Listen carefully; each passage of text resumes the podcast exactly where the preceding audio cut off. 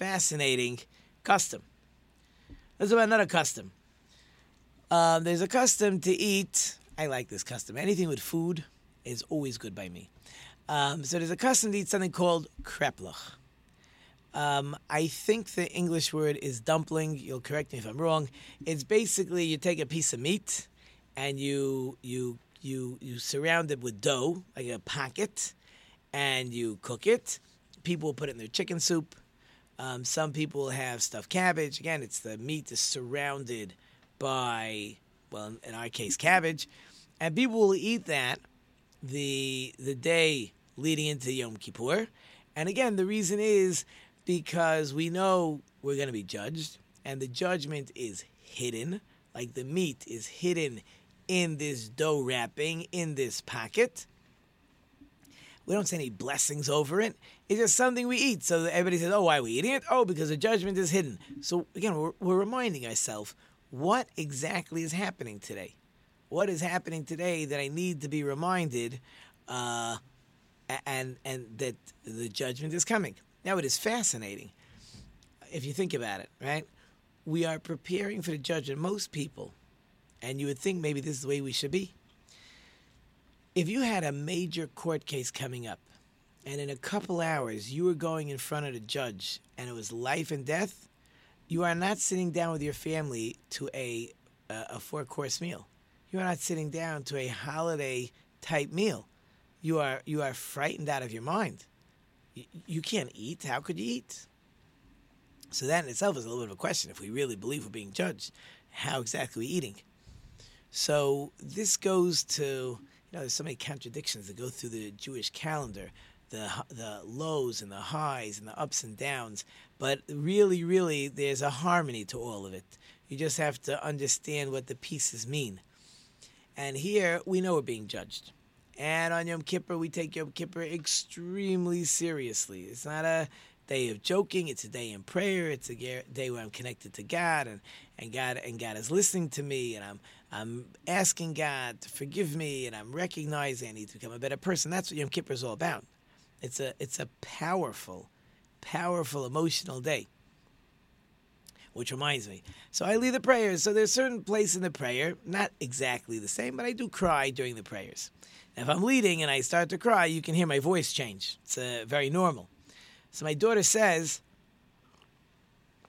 she says to me, because she was there, she says, were you sad? I said, that's not a, that's not a sad crying. I'm not crying on Rosh Hashanah Yom Kippur because I am sad. Um, I am emotional. I am emotional because because God is letting me talk to him. God is letting me put my request in front of him. That is an emotional high. And as we get older, it becomes easier to cry because those emotions well up. We recognize what we need to ask for. And that emotion of asking for our lives is powerful, but not sad.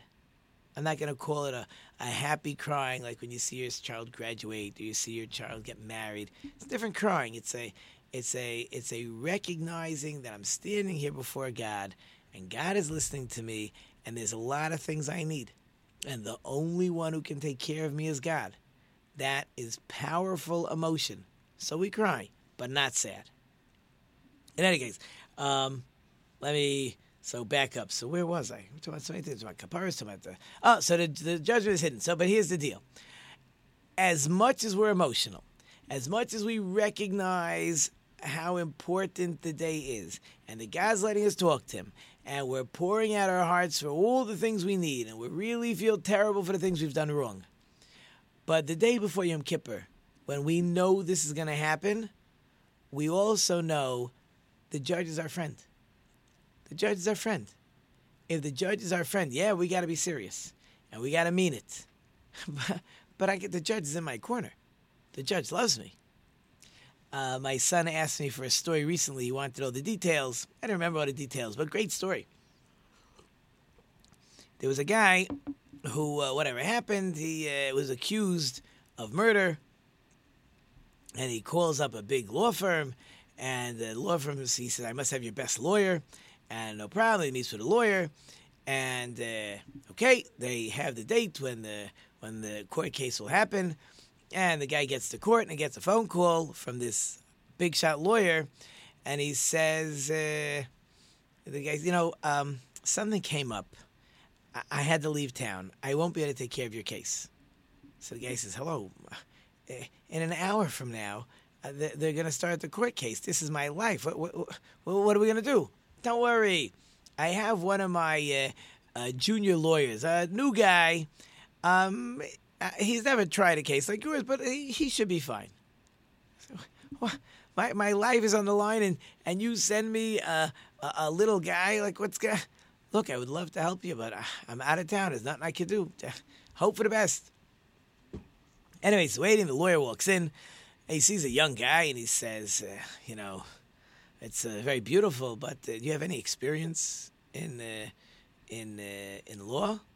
Well, you know, uh, a little bit. Did some, you know, uh, bankruptcies, and, uh, and, you know, and I did some uh, some uh, estate planning, and, uh, you know, I've been around. Yeah, but you ever did, like, a major court case? Nah, like yours, never in my life.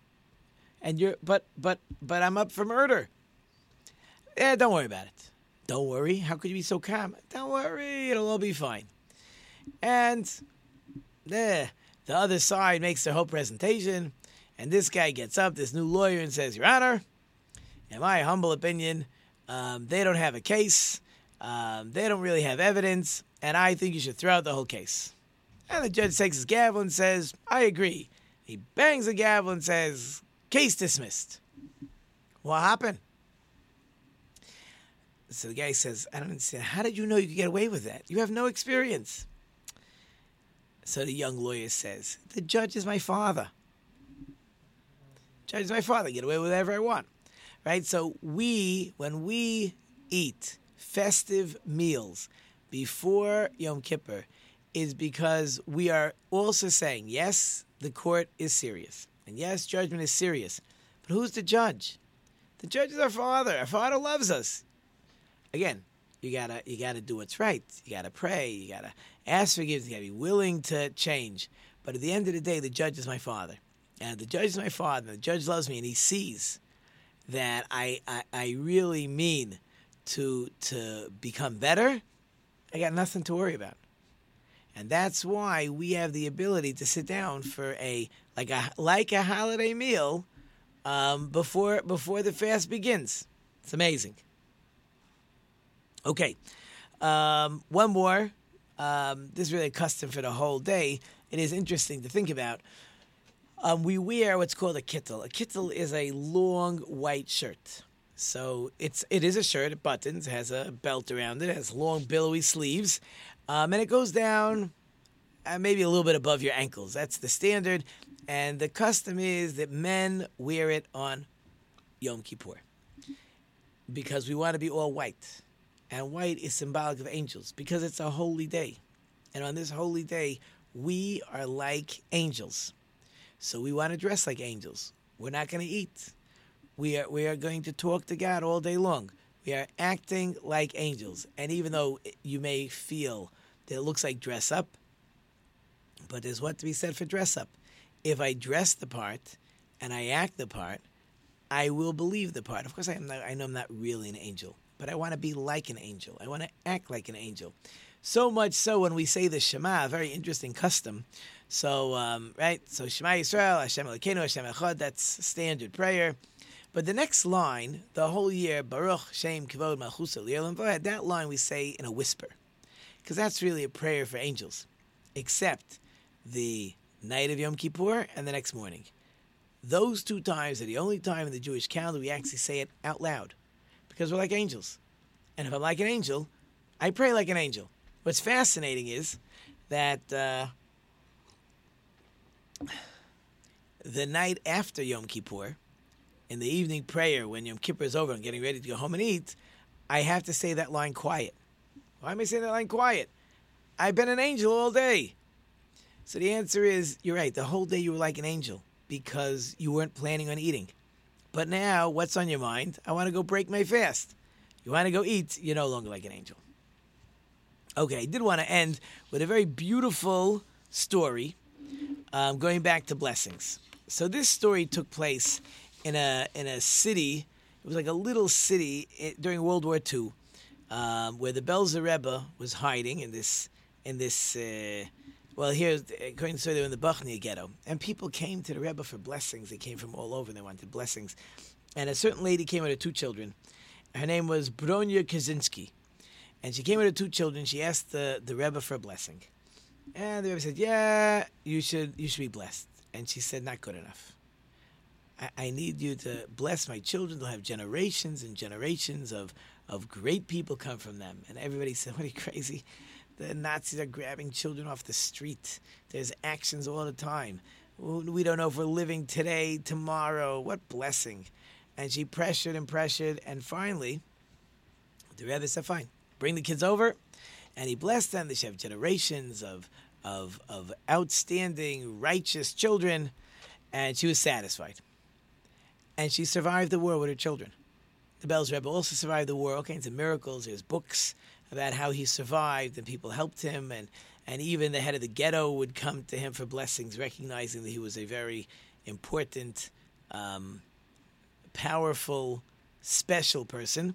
But she, this lady, when she would be surrounded by her grandchildren and great-grandchildren, years, years, years later, she says, "You know, there's a lot of things in this life we have to take care of, a lot of things we have to do, a lot of things uh, to prepare for, but uh, blessings are the same. If you prepare to go get the blessing, if you go after the blessing and get the blessing, you will, uh, you'll get the blessing you need." And that blessing is, she clearly not only blamed the blessing, she understood because of the blessing, she survived, and her two children survived, which is something that unfortunately most people um, were not able to do. So, you know, here we are. We are my last show before Yom Kippur. When we come back, we'll be ready for getting ready for the Sukkot holiday. All kinds of good things happening then. But uh, right now, I just want to wish all my friends and listeners a happy and healthy New Year. We shall be written and sealed in the Book of Life.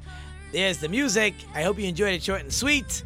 Thank you to our sponsors and listeners. You know I can't do it without you. Thank you to my wonderful production team. We have David and Kelsey behind the glass. I will have some food for thought. Until next time, I am Rabbi Tzvi Jacobson. You've been listening to Let's Talk Torah on N R M Streamcast. And until next time, don't forget to think about it.